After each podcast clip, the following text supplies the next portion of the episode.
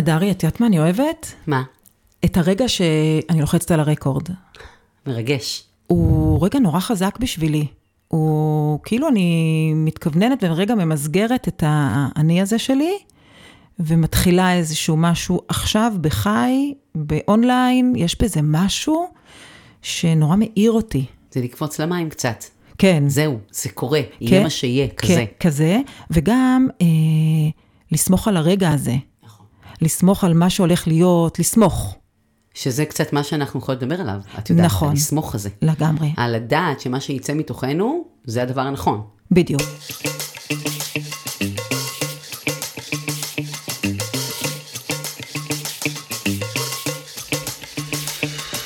מי אני באמת? מה זה האני הזה? האם אני מחוברת אליו בכלל? והאם אני מאפשרת לעצמי להיות מי שאני?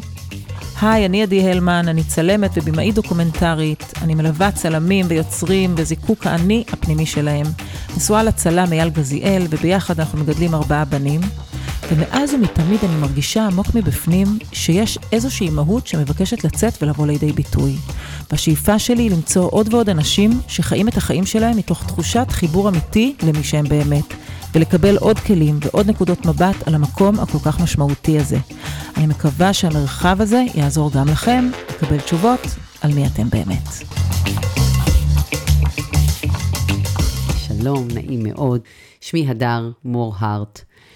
אני בת ארבעים וארבע, אני אימא במשרה מלאה של מפעל חיי לשישה צאצאים מקסימים, נשואה לדין, אני בהשכלתי וגם במקצועי בפועל אדריכלית פנים, ואני בעיקר בשנים האחרונות מוצאת שהגעתי לכאן, תכלית חיי היא לדבר על חיבור ועל ריפוי ועל תכלית חיים, וזה מה שאני עושה בכל מיני דרכים, בכל מיני צורות, כבר הרבה זמן.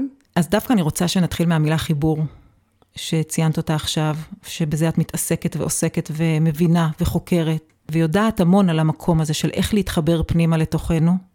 וגם למה להתחבר פנימה לתוכנו, כי אני מוכרחה להגיד שאחד הדברים שהכי לא היו לי סגורים ולא אפשרו לי באמת להרגיש את החיבור הזה, זה הריזן וואי, שלא היה לי, לא, לא, מה, למה, למי צריך את הסמטוך המחבקת עצים הזאת בעצם? ממש. כל השיח הזה בוא... על חיבור וחיבור, והאם זה לא בכלל איזה סטיקר שמישהו המציא בשביל הפגוש האחורי של האוטו, ותעזבו אותי בשקט, מה בדיוק, שנקרא. בדיוק, בדיוק, בדיוק, אבל רגע, לפני זה אני רק רוצה לומר גם, שאחד המשפטים שאני הכי אימצתי לתוכי, ואפרופו חיבור, זה ישר הרגיש לי כל כך נכון, ואני מפמפנת אותו לילדים שלי גם, אה, לא מעט, וזה איזשהו משפט של דיפק צ'ופרה, שאמר שהמטרה שלנו בחיים היא למצוא את המתנה שיש לנו לתת לעולם.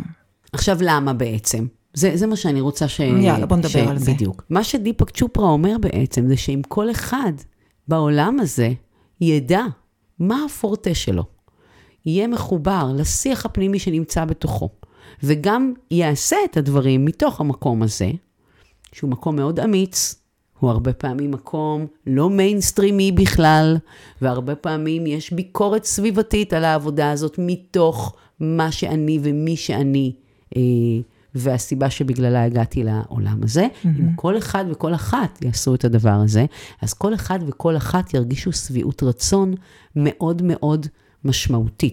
הלמה גם, הלמה להתחבר פנימה למי שאני באמת, וגם מה זה אומר להתחבר פנימה למי שאני באמת, וגם על זה נדבר, אבל הלמה הזו, אני מרגישה שמהרגע שאני חיה את החיים שלי יותר כעדי, וזה התחיל אצלי אה, בלימודים בצלאל, בצילום, שהתחלתי להרגיש שאני כבר על הנקודה שלי.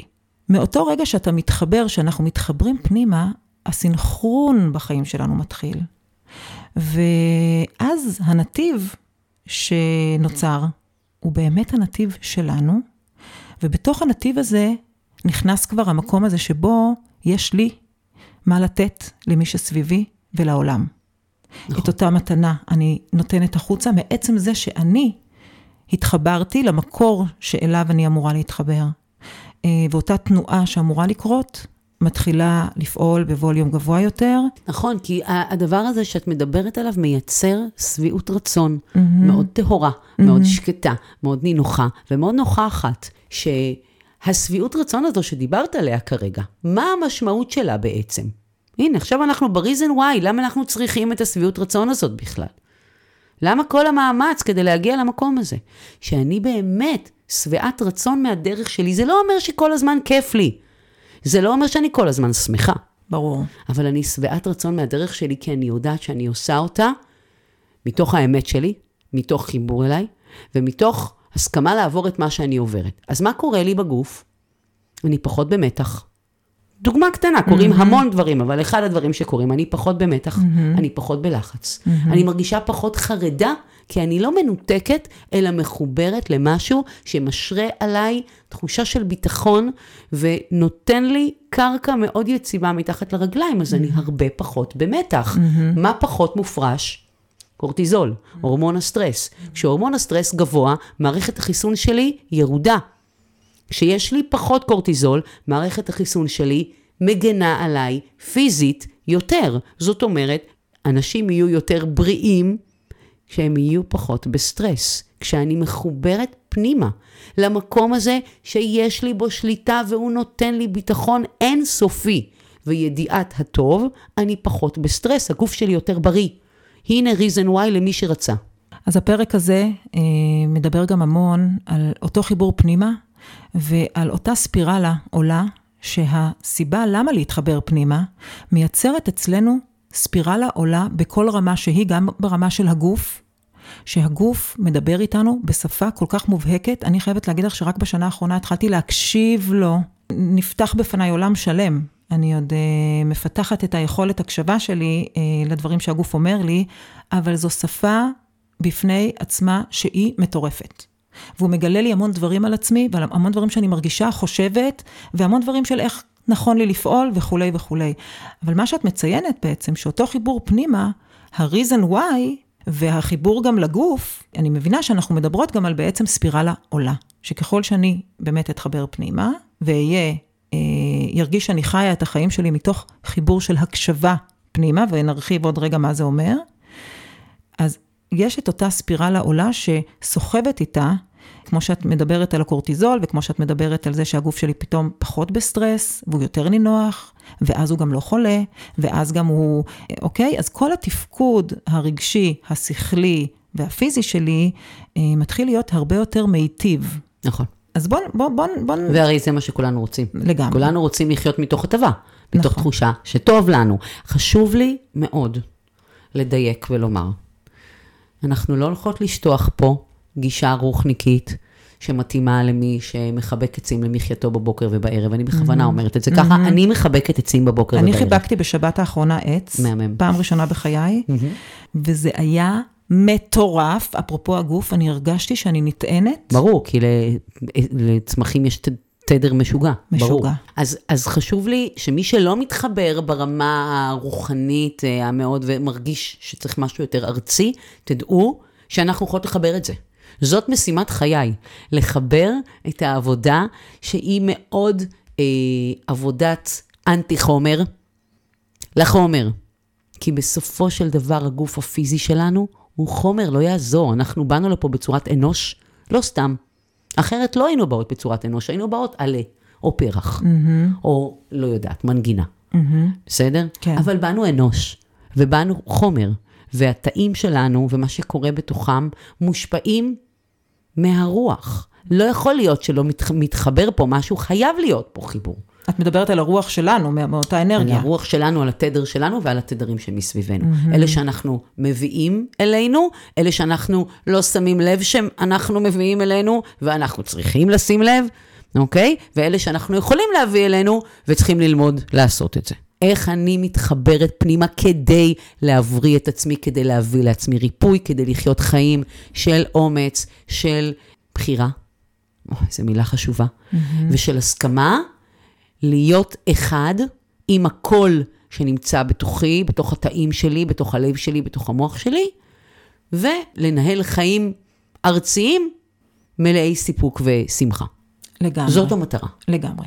אני רוצה לספר לך, הדר, שאני בתקופה שהיא קצת מטלטלת, אני שמחה שאני כבר מכירה כל כך הרבה גוונים של תקופות, במיוחד של מישהי שהיא עצמאית כמוני, ומייצרת כל הזמן יש מאין, וחלק מהעבודה שלי זה כאילו להמציא את עצמי מחדש, אבל זה בעצם להמשיך את אותה התפתחות, שכל הזמן קורית בתוכי, ואני מרגישה שמשהו חדש רוצה להיוולד, חלק מזה זה באמת הפודקאסט הזה שנולד, אבל אני עדיין הדברים לא מספיק ברורים לי, אני מקשיבה או משתדלת מאוד להקשיב פנימה לאותו חיבור שעד עכשיו דיברנו עליו, לאותו מקור שיודע בתוכי, שיודע שהדברים הם כמו שהם צריכים להיות, שיודע שהנתיב שלי מדויק לי, שיודע שמה שקורה עכשיו גם אם הוא לא ברור, הוא ברור. או, זו הנקודה.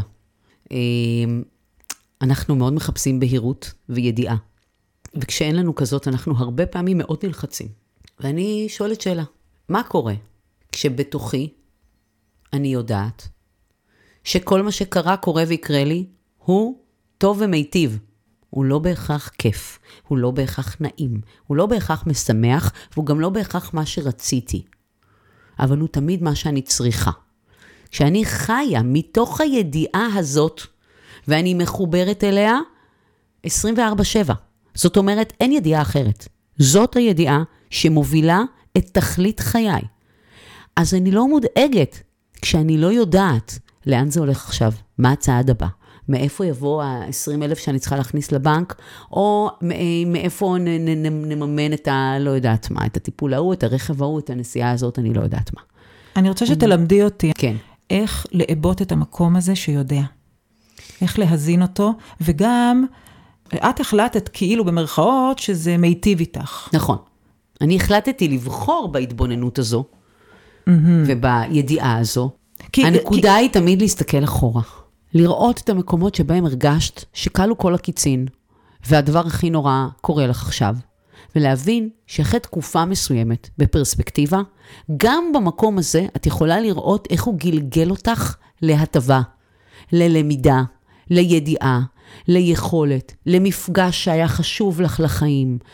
לא יודעת. זה מחזיר אותי לאותה מילה שנקראת התפתחות. נכון. שבעצם הדברים שקורים לנו בחיים, ובוא נהיה רגע במקומות הפחות טובים, הדברים הפחות טובים שקורים לנו, ואז אנחנו כאילו... הפחות מהנים. הם לא פחות טובים. הפחות מהנים, ואני מדברת, את יודעת, אני הייתה לי בת בבטן שנורא חיכיתי לה, והייתה לי תאונת דרכים, ולא זכיתי בסוף להכיר אותה, למרות שהיא גם עכשיו איתי בחדר הזה, כשאנחנו מדברות, אוקיי? היא כל הזמן איתי. אני כן יכולה להגיד שמאותו רגע שאיבדתי אותה, התחברתי יותר לתוכי פנימה. אז את מבינה אבל, mm-hmm. המטרה בהיריון הזה לא הייתה שתיוולד לך בת. Mm-hmm. המטרה בהיריון הזה, התכלית שלו, הייתה אותו חיבור פנימה, שאת mm-hmm. עדיין חובה עד היום. נכון. לאן זה יביא אותך? אינני יודעת. Mm-hmm. אבל זה היה חיוני עבורך.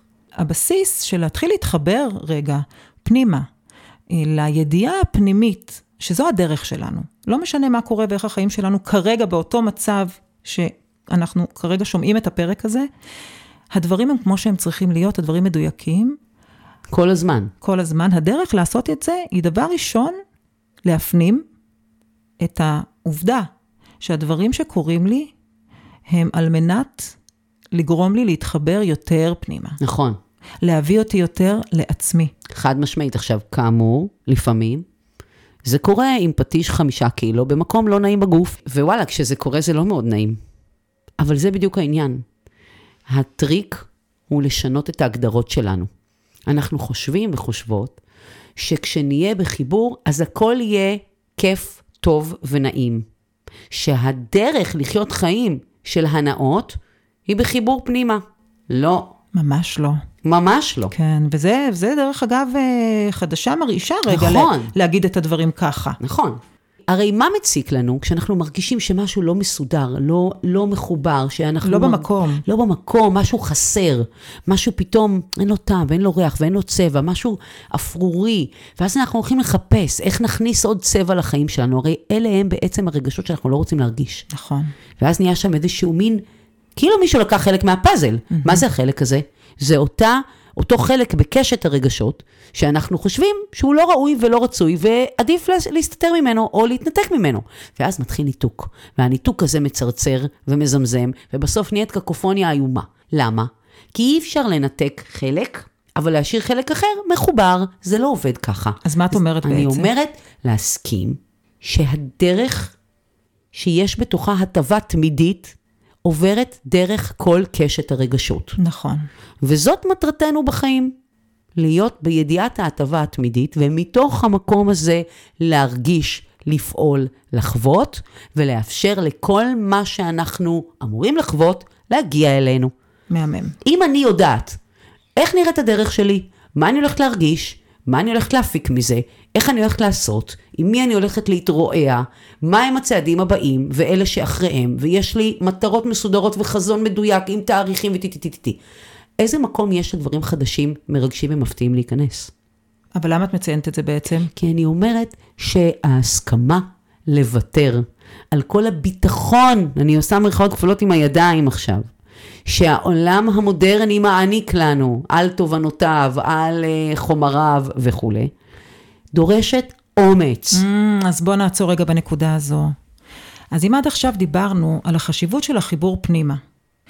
עכשיו ליד... אנחנו נגיד, סליחה שקטעתי כן. אותך, עכשיו אנחנו נגיד מה נדרש כדי להסכים לחיות בחיבור הזה ולתחזק אותו. זה בדיוק מה שבעצם רציתי... אוקיי, סליחה, זה פשוט... לא, ברור, ברור, ברור. הנה, את נתת מקום להדר, להתבטא, וזה חלק מהעניין, זה בדיוק העניין. אנחנו צריכים לתת לעצמנו את המקום הזה. אז אני אומרת, אחרי שאנחנו באמת מבינים את החשיבות של אותה ידיעה פנימית, אותו חיבור פנימי, אני בכוונה משתמשת במילה ידיעה, כי את יודעת, אני נתקלת בחיים שלי בהמון מצבים, אם אני מעבירה סדנה, או אם אני אה, עושה איזושהי הרצאה, או אם אני צריכה עכשיו אה, לייצר איזשהו תוכן שמתקשר ומתחבר לעולם התכנים שאני מתעסקת בהם, אבל כאילו אולי קצת ממקום אחר כדי... אני לפעמים ככה רגע, תוהה אם אני בכלל, אם, אם יש לי את זה מה שנקרא, אם אני יודעת מה לומר, אם אני יודעת מה להביא... ואז אני נזכרת שעדי, הדברים הם בתוכך. נכון. למה? ככה, נקודה. נכון. תשמחי על הדבר שרוצה לעבור דרכך. כזה. אז זה האומץ להתבסס על מה שאין לו שם ואין לו צורה ואין לו תעודה, ולא קיבלתי עליו שום מדליה. אז על, על המקום הזה, שתינו מרגישות את אותו מקום פנימי בצורה מאוד מורגשת. נכון. והוא כבר גדל אצלנו, המקום הזה. הוא כבר יש לו מקום בתוכנו. נכון. ואז אותו חיבור כל הזמן ממשיך לקרות. נכון. וככל שהוא יותר מודגש ונוכח בתוכנו, וזה משהו שיודעים אותו, מרגישים אותו. נכון. אבל בואו נדבר על אותה מתודולוגיה של איך אני מתחברת ומרגישה את אותה ידיעה פנימית. אוקיי, אז אני רוצה להתחיל בצורה שלא מאפיינת אותי בדרך כלל, במה לא. מצוין. למה אני מתחילה במה לא? כי אני חושבת שהרבה אנשים צריכים לראות את המכשלה הזאת, להבין שהיא מכשלה, כדי להסכים להשתחרר ממנה, והמכשלה הזו קשורה לאהבה, ולצורך באהבה, זה גם קצת מתחבר לפודקאסט הקודם שעשינו. לפרק הקודם, נכון. נכון. והצורך באהבה, הוא באמת אחד הצרכים שמניעים אותנו, מגיל אפס, תחשבו על ילוד שמגיע לעולם הזה, הוא מחפש אהבה וחום כדי לשרוד, כדי לחיות. אהבת האם שילדה אותו, היא זו שתקבע אם הוא ישרוד או לא ישרוד. אם אין אמא שאוהבת אותו מספיק כדי להזין אותו, הוא לא ישרוד. בסדר? אז אהבה היא אפילו עניין הישרדותי, והיא מובילה אותנו, הצורך באהבה מוביל אותנו ומנחה אותנו, ואני לא חושבת שיש משורר שלא כתב על זה, ובאמת העולם מוצף בשיח על אהבה. אבל מה אנחנו לומדים? שאהבה היא משהו שאנחנו מקבלים מאחרים, ואנחנו צריכים וצריכות לעשות כל מיני דברים, כדי לקבל מהאהבה הזו, ורק ככה נהיה או נרגיש אהבה. ואז מה קורה? אנחנו לומדות ולומדים מה אנשים אחרים מצפים איתנו לעשות. ואז אנחנו תלויות באותה אהבה שנקבל מאחרים בעקבות מה שעשינו או לא עשינו. זה נקרא ריצוי. היפה. אז בעצם, הדר, מה שאת אומרת, שהדבר הראשון שמרחיק אותנו מאותה ידיעה פנימית, מאותו חיבור פנימה שלנו לעצמנו ולדרך הנכונה לנו וכו', היא הריצוי. נכון. זה בעצם חיפוש אחר אהבה במקום הלא נכון. עכשיו, על זה עשינו פרק. אז אני לא מפרטת על זה, אבל אני אומרת שמי שמחליט או מחליטה שחיבור פנימה זה היעד שצריך להגיע אליו כדי לחיות את החיים אחרת, דעו שהחיפוש אחר אהבה מבחוץ, מישהו שיגיד לי שאני טובה, שאני ראויה, שהצלחתי. זה לא חייב להיות מישהו או משהו, זה יכול להיות תעודה או מעמד או מספר בחשבון הבנק שלי או במכנסיים שלי, לא משנה מה, אוקיי? זה חיפוש במקום הלא נכון שמרחיק אותי מהנביאה האינסופית שמתקיימת בתוכי, של אור, של טוב, של יכולת, של כל מה שאני באמת באמת צריכה כדי לחיות החיים האלה בתחושה, שאני יודעת למה אני כאן. שזה באמת מדבר על אותה אהבה עצמית שהיא מדוברת, אוקיי? אבל אנחנו צריכים להתאמן בה, ולא להילקח אה, שתשומת הלב שלנו, והפוקוס שלנו לא יילקח כל כך מהר, ונצליח ברגע האמת להבחין מתי אנחנו אה, נשענות על אה, מה חושבים עלינו, אה, ומה אני אמורה לעשות כדי לרצות מישהו, כדי שהוא יאהב אותי. אותה אהבה עצמית אה, בסיסית שאני יודעת לתת אותה לעצמי, ואת באה ואת אומרת דבר מאוד מאוד אה, מובהק, כשאנחנו שמות לב, שאנחנו עוסקות בריצוי, וזה עניין של רמות, יש כאלה שעוסקים הרבה יותר בריצוי במהלך היום שלהם, ויש כאלה שפה ושם, זה משהו שמרחיק אותי מאותו חיבור פנימי. נכון, נכון. אז זה כלי מדהים כדי להקשיב איפה אני נמצא בחיבור הפנימי שלי, בדיוק. ולמה אני מרגישה כל כך רחוקה, מתחושת שלווה פנימית, או מתחושה שהחיים שלי הם נכונים וטובים ורגועים. מה זה נכונים ומה זה טובים? זה בדיוק העניין. Mm-hmm. יש פה סקאלה. כן. שאלה למה אני צריכה לעמוד בתוך הסקאלה הזו, להציב את עצמי בתוך הסקאלה הזו, כדי לתת לעצמי ציון. למה בכלל צריך לתת ציון? בדיוק. עכשיו, כאן נכנס האומץ. כי לחיות בלי האישור, בלי התעודה. ובלי לרצות, ובלי להגיד את מה שרוצים לשמוע. בדיוק. ובלי וכולי וכולי. זה אגב, לפעמים באמת יהיו לא מרוצים ממני. אפילו אנשים שממש חשוב לי שיהיו מרוצים ממני, כי אני רוצה יחסים טובים איתם. Mm-hmm. זה חלק מהמחיר שמשלמים. לגמרי. כאן נדרש אומץ. בוא... לכן דיברנו על אומץ. בוא נדבר על אומץ עכשיו. אז, אז אומץ, חשוב להבין, שהנה, הבטחתי שיח פרקטי על, על חיבור. כן? Mm-hmm. אומץ, הוא אחד הצריכים, אחד הדברים שנדרשים לנו כדי לחיות מתוך חיבור פנימה ולא מתוך המבט החוצה, זה אומץ. עכשיו, כשאני חיה במקום הזה, כבר אין לי אה, ידיעה חיצונית, גשמית, אלא ידיעה פנימית. כל מי שבוחר לחיות בהישענות מלאה על אותו אני פנימי, בסדר? וידיעת הטוב שבבחירה הזאת, ידיעת העוצמה שיש לעני הפנימי, ויש לו עוצמה מטורפת אגב, אני אעשה לכם ספוילר ואני אגיד, שלעני הפנימי יש יכולת ליצור מציאות. ברור. גם במצבים של נגיד מחלה אה, מאיימת אה, על הישרדות, העני הפנימי מסוגל לשנות תדר ברמה כזו שהמחלה תיעלם, הנה היסדת מה שנקרא, אבל כדי להגיע לשם צריך באומץ לעבור דרך קרקע לכאורה לא יציבה, כי אם התרגלתי כל חיי לקבל אישור שהכל בסדר על ידי סממנים חיצוניים, ועכשיו אני מוותרת עליהם, כי אני לא רוצה להיות יותר בריצוי, אלא אני רוצה להיות, לחיות מתוך אותו רצון פנימי, אז עכשיו אני עוברת תקופה שאני לא פה ולא פה, וזה דורש אומץ. וכשיבוא ויגידו לי, רגע, רגע, רגע, על מה בדיוק את מתבססת שאת אומרת, אני יודעת, אני יכולה, ואין לך שום הוכחות. אני צריכה אומץ, לבוא ולהגיד, אני לא צריכה הוכחות. יש לי ידיעה פנימית. ואני גם צריכה אומץ בתוך הידיעה, שימו לב, זה מאוד חשוב עכשיו, שהכל יכול לקרות. הפעולה שלי מתוך ידיעה פנימית יכולה להביא אותי למקום שאני מפרשת אותו כהצלחה, אבל גם למקום שאני מפרשת אותו כפחות הצלחה, וזה בסדר. אני אגיע בדיוק למקום שאני צריכה להיות בו. אדרי, אני רוצה לעצור רגע. שתספרי לי איך זה מרגיש אצלך להתחבר פנימה, או להרגיש את הידיעה הפנימית, במקום המאוד פנימי ועמוק, שיודע מה נכון לך, שיודע את הדרך שלך, שיודע איזו בחירה היא נכונה לך. אז אני, אני אגיד, אני אגיד את זה דרך סיפור, סיפורון. יאללה.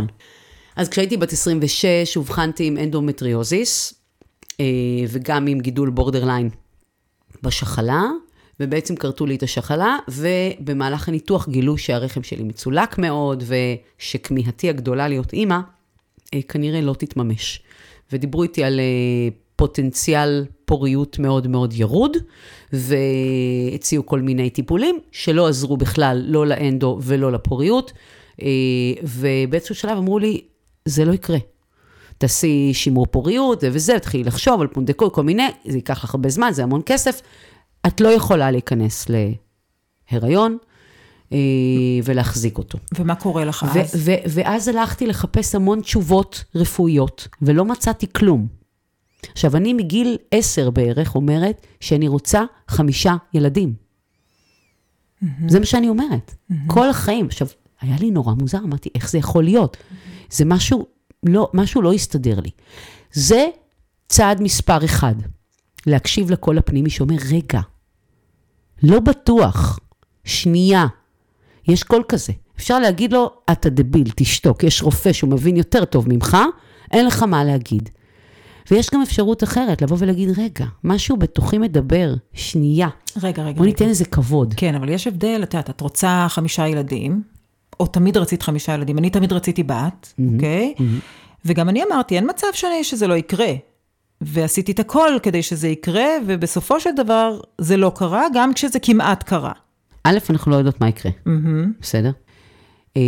וב', יכול להיות שבאיזשהו שלב תביני שהיית צריכה את התדר של הבת הזאת, ולא את הבת הפיזית, בסדר? וזו דרכך בעולם, ואנשים עכשיו שומעים אומרים, וואי, איזה אכזריתי להגיד לה כזה דבר. שנים רק רציתי בת, רק רציתי בת, רק רציתי בת, ואז כשאיבדתי את אותה ילדה בתאונת דרכים, כשהייתי בהיריון, ונולד הבן הרביעי שלי, התחלתי באמת להתחבר פנימה למקום שלי.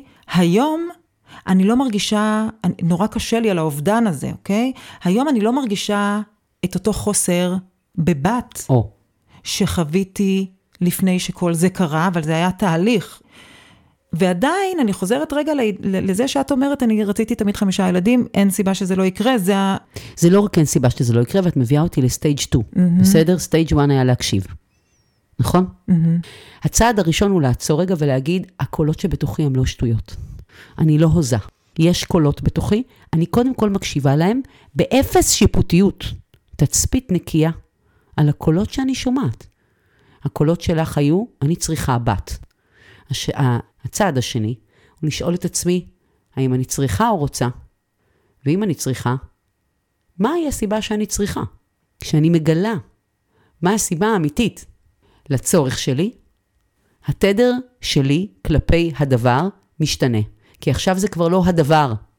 את מבינה מה קורה? אני מאוד מבינה. זה כבר לא שאני צריכה את החמישה ילדים. אני צריכה ברשימה שלי בחיים האלה לעבור משהו שקשור לאימהות, לילודה, להתפתחות דרך זה. הדרי, זו אותה ידיעה שאנחנו מדברות עליה. נכון. זה אותו חיבור, שזה לא סתם נכנס לי ג'וק לראש שאני רוצה בת, ולך לא סתם נכנס ג'וק לראש חמישה ילדים וראית עצמך אימא וזה עם ילדים סביבה. נכון. ופה אנחנו מתחברות, זה בדיוק המקור של להתחבר ולהסכים, להקשיב פנימה לדברים שנובעים מתוכי, ולהתחיל לנהל איתם איזשהו דיאלוג פנימי של מה זה אומר, לאן הם מבקשים ממני להמשיך ללכת. נכון. עכשיו, הדיאלוג הזה הוא נורא מעניין, כי אני זוכרת שבהתחלה, הרצון שלי להיות אימא היה כדי לעשות תיקון למשהו בילדות שלי שאני חוויתי כדורש תיקון. ואז לא נכנסתי להיריון שנים, וכבר הוגדרתי כלא יכולה להיכנס להיריון פוריות אפס. זאת אומרת, בתור ילדה חווית משהו שאת רצית לתת הורות אחרת, נכון, לילדים שלך. נכון. זה פחות לגיטימי. אני רוצה לעצור פה ולהגיד לך שאני רציתי בת כדי לתת לילדה את הילדות שאני לא חוויתי יפה, כבת, אז דומה, אנחנו באותו מקום. נכון, ומה מסתבר? ועשיתי הכל. שזה לא עובד ככה. את לא, לא יכולה רק... לתקן לעצמך דרך אחרים. את יכולה לתקן לעצמך דרכך. רגע, כי זה ממש מחבר אותי לאותו מקום פנימי, אוקיי? וזה היום, כשאני יושבת עכשיו מולך, אני מבינה עוד יותר לעומק את המסע שלי, את הסיבות שלו, ויותר מזה, את אותו קול פנימי, שכל הזמן דפק לי בדלת ודיבר איתי על בת. מה אתה מדבר איתי על בת? הוא לא דיבר איתך על בת שלך, הוא דיבר איתך על את שלך. בדיוק. את מבינה? ד... כן. אי אפשר באמת לעשות תיקון דרך בן אדם אחר שתתקני בשבילו, ואז זה יתוקן גם אצלך. זאת אומרת, עם אותה ילדה, שאנחנו קוראים לה ז'יז'י, שבחודש שישי הייתה לי לידה שקטה איתה, עם אותה ילדה הייתה כן נולדת. העדי שאני לא, לא הייתה מצליחה להידייק, נכון. כמו שאני עכשיו יכול מחוברת. יכול להיות שכן, יכול להיות שכן, אבל אחרת. אני בעצם התחברתי לאותה ילדה בתוכי, אוקיי? נכון. זה, זה המסע שלי. נכון. אני הרבה יותר מחוברת פנימה לילדה שאני, אנחנו כל הזמן צריכים ללכת יד ביד עם הדבר הזה, נכון. הילדי שבתוכנו. נכון. הרבה יותר התחברתי אה, בזכות זה שהיא באה בדרך מאוד מאוד מסוימת. והיא לגמרי איתי כל הזמן. נכון. וזה, וזה המקום. אני רוצה להגיד כאן, תסמכו על הקול הפנימי שלכם. ההסכמה להקשיב וגם ליישם את מה שהקול הפנימי הזה אומר לנו, לפעמים זה סותר קולות אחרים, שאני לכאורה אמורה לסמוך עליהם מאוד. אני חוויתי עם דרך מאוד מאוד מעניינת, בהקשר הרפואי. עכשיו, את יכולה לשבת מול פרופסור סופר מדופלם, ישבתי בניו יורק מול פרופסורים מטורפים, ושמעתי אותם, והקול הפנימי שלי אמר לי, הדר, זאת לא הדרך שלך. וישבתי והקשבתי, ואמרתי תודה, ואפילו סיכמתי במחברת, וחזרתי לפה, ובחרתי בחירות אחרות, ממה שהמליצו לי, אז למה נסעת לניו יורק להקשיב להם? כי אנחנו מקשיבים. באותה מידה ובאותו כבוד שאני מקשיבה לפרופסור, אני מקשיבה לפרופסור שנקרא הגוף שלי, והנפש שלי, והתודעה שלי, והקול הפנימי שנמצא בתוכי. וכמו שדיברנו קודם על ה-reason why, וכמו שדיברנו עכשיו על למה רצינו את מה שרצינו, אני גם מקשיבה מאיפה נובע הקול הפנימי הזה, הוא יכול לבוא מהפחדים שלי. ואז אני מקשיבה לו, ואני יודעת שיש לי עבודה לעשות מול פחד. אז, אז אני ואז אני לא בהכרח פועלת את מה שהקול הפנימי שלי אומר לי. לפעמים הוא בא בדרכו להראות לי מקום שיש לי עבודה לעשות בו, וזה כלי מספר שלוש, התבוננות על אותו קול פנימי, לא מתוך שיפוטיות, אלא מתוך מקום מאבחן. בסדר? לאבחן איזה תדר אני שומעת בקול הפנימי שלי, לא לדאוג, אתם תדעו. את אומרת, אני יושבת מול רופא, שיכול להגיד לי, שאומר לי כל מיני דברים שאני אמורה לעשות אותם, אוקיי? כדי אה, להבריא מהמצב שבו אני נמצאת עכשיו, ואז הקול הפנימי שלי אומר לי כל מיני דברים קצת אחרים. נכון. ואת אומרת, אנחנו נורא צריכים להיות זהירים ולהקשיב לו. לא זהירים, אנחנו צריכים להיות בהתבוננות, סקרנים mm. ומאבחנים. Mm-hmm. נסמוך על עצמנו שאנחנו מקשיבים לקול הפנימי הזה, כן. שהבינה ניתנה לנו כדי להבין מאיפה הוא מגיע. כמו שהבנו קודם, שהקול הפנימי שלך שביקש ילדה, בעצם ביקש לעשות תיקון, אבל תיקון שהוא לא אפשרי, תיקון שמתחמק מהעבודה האמיתית. Mm. אני אביא ילדה, והחיים שלה יהיו טובים, וזה יתקן לי את מה שאני מרגישה שאצלי שבור. היא לאתר את המקום של הפחד. נכון. לאתר את הצורך האמיתי, שמניע את אותו קול פנימי. בסדר? כן. אם הצורך הוא, ב, אה, נגיד, לחיות מתוך אהבת החיים, אוקיי? אז הקול הפנימי שלי הוא מדויק. Mm-hmm. ואם הקול הפנימי שלי מדבר עכשיו מתוך פחד למות, או מתוך פחד לטעות, או מתוך חוסר אמון ואמונה בזה שהיקום הוא טוב ומיטיב, וכל מה שיקרה לי הוא לטובתי העליונה כל הזמן, אז אני צריכה לעבוד מולו. אני לא כועסת עליו, אני לא מתבאסת שהוא כזה, אני לא מתביישת למה הקולות הפנימיים שלי הם כאלה.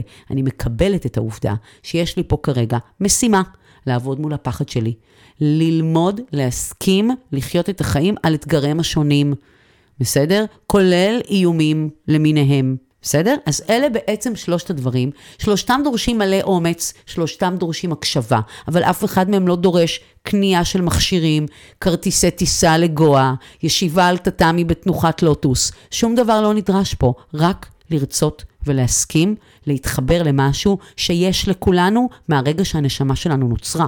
אז אני רק מזכירה, אמרנו, מה שיכול לטשטש את הקול הזה, זה חיפוש בחוץ, אחרי הצורך הכי גדול של בני אדם, שהוא אהבה, אנחנו מפסיקים לחפש את זה בחוץ, ומתחילים להתחבר למעיין הנובע של האהבה, שיש לנו בתוכנו, מי שלא סגור על איך, יש על זה פרק. וגם המקום הזה של הריצוי, שהוא נורא, זה הריצוי. סימן מאוד חזק, שמראה לנו שאנחנו מתרחקים, נכון. מאותו אה, נכון. מקור פנימי. נכון, גם הצורך בביטחון, mm-hmm. בסדר? ודיברנו על הידיעה הפנימית, שכל מה שקורה לנו, הוא לצורך, שוב, להפסיק להגדיר, כל מה שקורה לי הוא טוב. מה זה טוב? Mm-hmm. מה נחשב טוב? נכון. בסדר? כמעט ש... אין שום דבר שהוא רק טוב או רק לא טוב, ולכן זאת סקאלה בעייתית, אני בוחרת לא להשתמש בה, בסדר? גם, כן, אלא ו... אני אומרת, כל מה שקורה לי הוא לצורך, לצורך הצעידה שלי בחיים האלה, בנתיב שלשמו הגעתי לכאן, וכשאני צועדת בנתיב שלשמו הגעתי לכאן, אני מרגישה עוצמה וסיפוק ויכולת, וגם פתאום באורח נס, mm-hmm. כאילו פתאום מתחילים לקרות לי דברים נורא טובים, בלי שבכלל תכננתי. או לא התאמצתי. ש... זה בכלל לא בלי שתכננתי והתאמצתי, כשאני הולכת בנתיב חיי. זה אותו סינכרון שדיברתי עליו. בדיוק, זאת חבילה של תדרים, מקבלת את כל מה שאת צריכה. זה גם סימנים שאני הולכת בדרך הנכונה. כן, וזה רוצ... מאוד חשוב, זה עוד אחד מהכלים. עכשיו, הדר, מה, ש... מה שחזק אצלך, זה שמהרגע שהסכמת להתחיל להקשיב פנימה, ואת עוברת מסע מאוד אה, מעניין ומטלטל במקום הזה, mm-hmm. את, אה, החיים שלך מזמנים לך אה, המון המון דברים ואתגרים, כן. שבוחנים את המקום הזה. מדייקים ומוכיח, את המקום מדייקים, הזה. מדייקים, תודה I... שאת מדייקת אותי. כי אף אחד לא בוחן אותנו, לעולם. יש לנו מחשבה שיש מישהו למעלה עם ספר, והוא מחלק לנו ציון. הצלחתי במבחן, קבל מתנה, פרס, מדליה, טרופי. לא הצלחתי, בום, עונש. Mm-hmm. בסדר? Mm-hmm. אין כזה דבר. Mm-hmm. באמת, אנחנו באמת חושבים שהבריאה כזאת משועממת, לשבת לחלק לנו ציונים. לגמרי. היא רק רוצה שנמצא את הנתיב שלשמו הגענו לכאן, ונלך בו למען השם. בסדר? לא מחלקים לנו ציונים, אלא רק מראים לנו כל הזמן מהו הנתיב. ולפעמים אנחנו צריכים שיראו לנו בווליום קצת יותר גבוה. ואז קוראים כל מיני דברים שאם אנחנו נחליט לפרש אותם כהיקום נגדי וזה לרעתי והנה אני הולך למות. אז נמשיך להתרחק מאותו מקור פנימי וידיעה פנימית וחיבור פנימי למי שאנחנו. וכאן יש לנו בחירה. תמיד יש לי בחירה איך אני חובה את מה שקורה לי. ועכשיו נתחיל. וגם פה אני גם רוצה לציין שלבוא ולהיות בתוך האקסיומה הזו והידיעה שלא משנה מה קורה לי, זה לטובתי, זו גם החלטה של השקפת עולם. נכון. של דרך חיים, כי אני יודעת שמתוך הבסיס הזה אני מצליחה להתקרב פנימה לקול הזה שימשיך להראות לי את הדרך שלי. חד משמעית. ושוב, זאת בחירה. הבסיס הזה של כל מה שמגיע בא לפתח אותי, וכל מה שמגיע בא לקרב אותי, כל הזמן יותר ויותר למקום המדויק לי, mm-hmm. זה נקודת המוצא שאני רוצה להדגיש כאן, שכדי להתחבר לעצמנו באמת, ולהרגיש את החיים שלנו שהם מדויקים. להסכים לעבור את מה שאנחנו פוגשים ופוגשות. ממש, זה רק אם אני בוחרת, נכון. בהשקפת העולם הזו ובידיעה הזו, שכל מה שבא אליי, בא לטובתי ובא לפתח אותי. חד משמעית. כשאני בידיעה הזו, אני יכולה לעשות בחירות אמיצות, מתוך הקשבה לאותו כל פנימי שאנחנו מדברות עליו כל הזמן, כי הוא מדבר, לא לדאוג, אתם תשמעו אותו, הוא מדבר. הוא מסכים לדבר כשקולות הרקע משתתקים. ומתי קולות הרקע משתתקים? כשאני פחות פוחדת. מתי אני פחות פוחדת? כשאני יודעת שלא משנה מה קרה לי, קורה לי ויקרה לי, הכל לצורך. הכל לצורך המסע שלי בעולם הזה, וכדי שאני אתחבר לייעוד שלי, לתכלית שלי, לדבר שלשמו הגעתי לכאן. אז עכשיו, הדר, אני רוצה שניתן כבר קפיצה קדימה, אולי לאיזה דוגמה או שניים, כי באמת יצאת מכל מיני סיטואציות רפואיות מאוד לא פשוטות, ואת עדיין באיזשהו סוג של תהליך והתמודדות, אבל את... כל החיים. כל החיים, אבל את זנחת את מה שהציעו לך, ופיתחת את הדרך שלך מתוך אותה הקשבה פנימית. נכון. אני, אני אתחיל ואגיד ככה, דיברנו על הפטיש חמישה קילו, אז אחרי שבכל זאת נכנסתי להיריון ספונטני, קסום ונפלא עם ביתי הבכורה, עם שקד, זה לא הספיק לי כדי להבין שלגוף שלי יש דרך אחרת. זאת אומרת, הרופאים אמרו ככה, ולי קרה משהו אחר לגמרי, זה היה מופלא, הרגשתי כמו אלה, עם כוחות על-טבעיים. שפתאום נכנס להיריון? שפתאום נכנסתי להיריון. למרות שאמרו לך שזה לא יקרה. ממש ככה. אבל עשית משהו, עבדת על זה? התפנית הייתה, כשהתחלתי לחפש בגוגל, ריפוי מאנדומטריוזיס, ולא טיפול באנדומטריוזיס, או תרופה לאנדומטריוזיס, אלא ריפוי. זאת אומרת, משהו בי התחיל לדעת שיש ריפוי. בסדר? והבנתי שיש כל מיני ענייני תזונה, אז התחלתי עם זה, וצמחים, ודיקורים, ועשיתי כל מיני דברים שהם מאוד מאוד אלטרנטיביים, וזנחתי לגמרי את הנתיב המערבי, בעצם את הטיפול ההורמונלי שהציעו לי, שגם לא כל כך עזר, הרופאים כבר ככה די הסכימו לי לזנוח, כי לא כל כך עזר, ויום בעיר אחד מצאתי את עצמי בהיריון, לא נשואה, אגב הייתי גרושה, ויצאתי עם מישהו, ויום אחד, והוא אמר לי, אבל רגע, אמרת שאת לא יכולה להיכנס להיריון, אמרתי לו, נכון, באמת. וואו. ואגב, זה היה החודש הראשון, שחלות, אני לא יודעת אם אתם יודעים, כל חודש מבייסת שחלה אחרת, לא שתיהן, ביחד. Mm, נכון. וזה היה חודש שלא היה אמור להיות ליביות, כי הייתה לי שחלה אחת. Mm-hmm.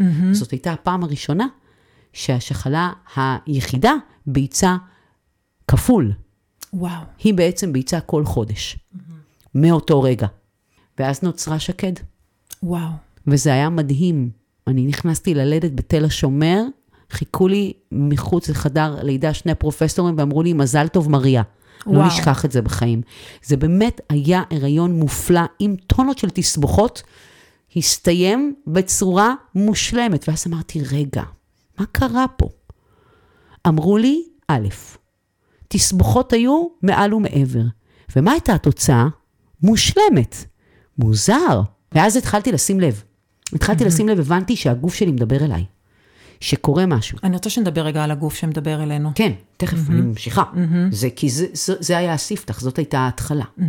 ואז אחר כך, בהיריון השני, פגשתי את דין, וזה כבר היה הריון משותף ומתוכנן ומאוד מאוד מעוניין, ולא הצלחנו, והלכנו לרופא שלי, והוא אמר, אתם מאוד חמודים שאתם מנסים להיכנס להיריון לבד, תבואו בחודש הבא, נתחיל לעשות טיפולים ועניינים, כי אין לכם באמת שום סיכוי שקט, זה היה משהו יוצא דופן. ואז הגענו בחודש הבא לשמוע דופק. אני לא מאמינה לך. של טבע. ואז אמרתי עוד פעם, רגע, רגע. זאת אומרת, כאן התחיל... התחילה איזושהי הסכמה להתבונן, למרות שיושב מולי רופא, מאוד בכיר ומאוד יודע, ומספר לי סיפור מאוד הגיוני. בגוף שלי קורה משהו אחר, מה קורה כאן? וכאן התחילה באמת אותה הסכמה להקשיב. הקשבה מעוניינת ומקבלת שיש משהו שהוא מעבר לחומר, למודרניזציה, למדע, so called. בסדר? כי המדע כבר היום יודע שהוא לא יודע. וגם להיגיון הבסיסי שלנו. בדיוק. וזה, וזה, זאת בעצם הייתה תחילת המסע הפיזיולוגי שלי. Fast forward כמה שנים טובות, ש- שלוש שנים קדימה, לפני חמש שנים. אחרי שטבע נולדה? אחרי שגור וסתיו כבר נולדו. Mm. בעצם, תראי כמה מדהים.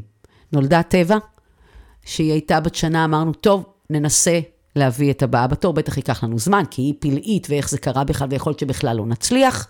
תוך חודש הייתי בהיריון שוב עם פלג, נולדה פלג, אמרנו, טוב, אמרתי לדין, אני מעל גיל ארבעים לא רוצה להיות בהיריון ולידות וזה, כי זה כמובן מעלה את הסיכונים, ואוקיי, בוא נביא את האחרון, נעשה בן הפעם, בום תאומים, בהפרשים נורא נורא נורא קטנים אחד אבל, מהשני, אבל איך את מסבירה וגם את כל אז, וגם אז אמרתי, רגע, משהו קורה פה, איך זה יכול להיות? שכל הזמן אומרים לך שאת לא מסוגלת להיכנס להיריון, כן. ויש לך דברים אובייקטיביים בגוף, נכון. שלא מאפשרים לדבר הזה לקרות, נכון. ואת ממשיכה להיכנס להיריון ולהוליד ילדים. נכון, ולמרות שקודם לא הצלחתי, ארבע שנים טובות הייתי נשואה, וארבע שנים ניסינו להיכנס להיריון ולא הצלחנו. אז מה קורה שם בארבע שנים האלה גם? אז, אז קודם כל הייתה לי הבנה מאוד ברורה, שהייתי מאוד מאוד חסומה רגשית מול כל מיני דברים, כשהסכמתי להתגרש והפסקתי לפנטז שאני יכולה לייצר לעצמי משפחה מתוקנת, למרות ש... כאילו הפסקתי לחפש תיקון דרך mm-hmm. המשפחה שיצרתי לעצמי, אלא הבנתי שהתיקונים צריכים לקרות בתוכי, אני לא באמת יכולה להתחמק מהעבודה הזאת שאני נורא מפחדת לעשות, והתחלתי לעשות אותה, כאילו נפתח לי הרחם. אז כאן הגוף מדבר ואומר לך, אני סגור, כי בתוכך יש דברים סגורים, שאת לא פותחת, ואת לא מתירה את הקשרים. שאגב לכאורה, אין להם קשר אמיתי לפוריות לדברים האלה, וזה מה שיפה. אני גם אומרת את זה הרבה פעמים לנשים בסדנה, אני הרי מנחה סדנאות של סיוון אופירי, אני אומרת להן הרבה פעמים, לא תמיד... יש סיבה ותוצאה שיושבים על אותו רעיון ואותו נושא. לפעמים את צריכה לדייק במשהו שלכאורה לא קשור בכלל לדבר שאת רוצה, וכשאת מדייקת אותו, בום, הדבר שאת רוצה מסתדר. ככה עובדת פיזיקה קוונטית, אגב. כי זה אנרגטי בעצם. נכון, כי זה תדר. עכשיו, את לא יודעת מה הוא כולל. את לא יודעת מה כולל את החבילה של התדר שאת מביאה עכשיו. היא יכולה לכלול כל מיני דברים. זה בא במבצע, את לא יודעת מה יש שם. אבל כן, יש כאן איזשהו היגיון במרכאות, שככל שאני יותר ויותר יתיר את הקשרים בתוכי. בוודאי. וישתמש באותה ידיעה של כל מה שבא לפתחי, בא לפתחני, שהדברים הם לצורך התפתחות. נכון. אוקיי? וזה הכל לטובתי. שאני אפסיק לראות במה שקורה לי, כפות מהיקום. בדיוק. שאני אבין שמה שקורה לי, יש בו משהו, יש בו איזה סוד, איזה נס, איזה אור, איזה משהו. זו הבשורה החזקה, הדר, שאני מרגישה שיש לך לתת לעולם, שכל מה שפוגש אותי ואני פוגשת אותו, וכל דבר שמתרחש סביבי בחיים שלי, הוא רק לצורך אותה גדילה של הדבר הזה שהוא אני. מתוך אותה נקודת מוצא, להתמודד עם החיים, החיים כבר נראים אחרת. נכון. ממש ככה. את יודעת, אני, אני נזכרת במשהו mm-hmm. שהוא עוד כלי שאני רוצה לתת. ואני מדברת על ידיעת הטוב.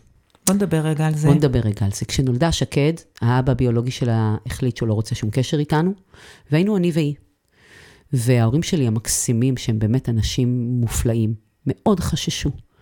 איך יהיה ומה יהיה ואיזה תחושה תהיה לה בעולם, שהיא רובריקה בתעודת זהות של אבא ריקה.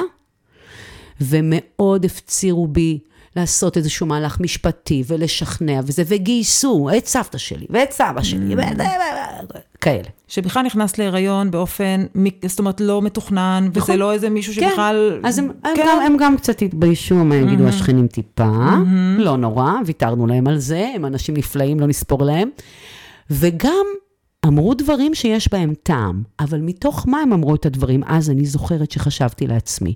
עשיתי ככה ישיבה טובה עם עצמי, ואמרתי, רגע, מה הם אומרים לי? הם אוהבים אותי מאוד, הם לא רוצים ברעתי, ברור. אני מרגישה איזושהי התנגדות פנימית מאוד גדולה לדבר הזה, למה? והיום כשאני מסתכלת על זה, כמובן לא, לא פעלתי כפי שהם הציעו, ולא עשיתי שום דבר. שהם רצו שבעצם מה תעשי? שאני אמצא דרך, הציעו כל מיני שיטות ודרכים, לדאוג שהאבא הביולוגי יהיה בתמונה, ויהיה רשום, ויהיה וכו'. וזה לא הרגיש לך נכון. זה הרגיש לי תקלה. מדהים. אז זה בדיוק אותה הקשבה לגוף. יפה. ואז, כשאני מסתכלת על הדברים, מה היה שם? ההצעות שלהם הגיעו מתוך פחד. שלשקד יהיה קשה. תראו כמה רגש נמוך. ואצלי הייתה ידיעה של טוב, ידיעת הטוב. זאת אומרת, לא היה לי לרגע אחד חשש שיהיה לרע. למה? כי אני ממוקדת כל כולי בידיעת הטוב. אז רגע, אני רוצה שנדבר עוד קצת על ידיעת הטוב הזו. ידיעת הטוב mm-hmm. היא בעצם הסכמה לבחור לראות רק את התדרים של השפע. גם, סליחה שנייה, למי שזה יהיה לו קשה לשמוע, mm-hmm. גם במוות יש שפע. Mm-hmm.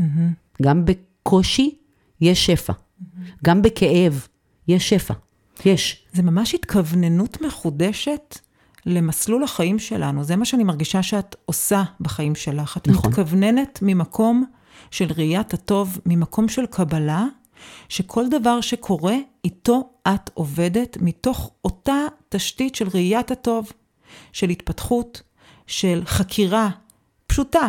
האם זה בא מתוך אהבה או פחד? ממש. שזה כלי מטורף. תראי איך עכשיו זה פשוט לך, ובפעם הראשונה שאמרתי את זה, אמרת, רגע, מה, מה, מה, מה קרה פה מאז? תרגלת את זה, זה הכל. לא רק שתרגלתי את זה, את יודעת, את נותנת כאן דוגמה, נור... כן, אבל את נותנת דוגמה נורא חזקה, שההורים שלך באים ואומרים לך, בואי תנסי, תראי, אולי לגייס אותו, להיות אבא שלה, להיות חלק מהחיים שלכם, ו- ואת בפנים מקשיבה לגוף, הגוף אומר לך, זה, זה, זה, זה מרגיש לי תקלה. ממש. Okay? אבל את כן מבינה מתוך הכלים שרכשת, שהם פועלים עם כל הרצון הטוב, מתוך פחד. ואת יודעת שכשאנחנו פועלים מתוך פחד, זה לא מקום נכון. בדיוק. והוא לא מוביל אותנו למקום שאליו התכוון המשורר. נכון. עכשיו, מי שיקשיב ממש ממש לעומק, יגיד לעצמו, רגע, רגע, רגע, היא אמרה קודם, אין טוב. מה זה ידיעת הטוב? אם אין טוב, בוא נסתכל לעומק, איפה מסתתרת פה תכלית? את יודעת, אדר. לא טוב, לא מסתתר פה טוב, לא מסתתר פה כיף, לא מסתתרת פה הנאה. לא טוב לעולם, ולא רע. בדיוק, את לעולם לא תסתכלי אחורה ותגידי, איזה מזל שזה קרה לי. לא. אבל את תוכלי להסתכל, את כבר יכולה, להסתכל ולהגיד, וואו, אני מבינה מה הסיבה שבגללה האירוע הזה הגיע אליי, ואיך התפתחתי בזכותו. ממש, ממש ככה. בדיוק מה שאת אומרת, אני רוצה למרקר כאן את הדבר המטורף הזה של אין טוב או רע, זה עוד משהו שמרחיק אותנו מאותו קול פנימי שרוצה בדיוק. בסך הכל שנקשיב לו, כי הוא אנחנו האמיתיים, נכון. אותה עדי האמיתית בתוכי, שרוצה פשוט להראות לי את הדרך שלי. עכשיו אני רוצה לעלות עוד, עוד שלב. הקול הזה, למה הוא כל כך חשוב? כי אנחנו עושים המון מאמצים להשפיע על החיים שלנו ועל המציאות שלנו. כשבעצם המחולל הכי גדול של המציאות שלנו זה הקול הזה.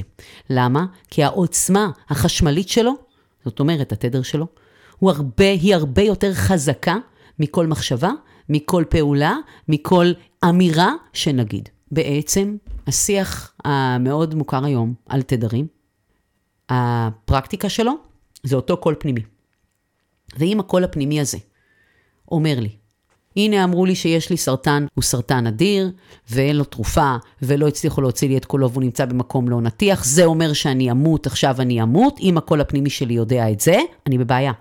לא משנה כמה פעולות מבחוץ אני אעשה, וכמה אני אלך לקבל אירועים של ויטמין C, וטיפולים בקופנהגן, ולא משנה מה. כי זה החשמל שהוא מייצר. נכון. התדר שלי הוא תדר שנגמרו לי החיים. עכשיו, איך אני יכולה לשנות את זה? הבחוץ יגיד לי בדיוק את זה. נגמרו לך החיים. בבפנים שלי, אם אני פועלת באומץ ובהסכמה, לבחור התבוננות שאומרת, הגיע אליי אירוע כביר. הוא לא סתם הגיע אליי. הוא הגיע אליי כדי שאני אלמד משהו כביר. מה יקרה בדרך? אני מסכימה לא לדעת, כי יש לי אומץ לא לדעת. אני אמיצה מספיק כדי לבחור הקשבה אמיתית וחיבור אמיתי לאותו קול, כי אני יודעת שיש לי עוד מה לעשות פה. שאני רוצה בכל מאודי להמשיך לחיות. אני מסכימה לכל תוצאה שתהיה, אבל אני עושה מתוך אהבת אני בחיים, ולא מתוך פחד. אני נשענת על אומץ ועל הידיעה, שכשאני מחוברת למקום הזה, אני מחוברת להטבה.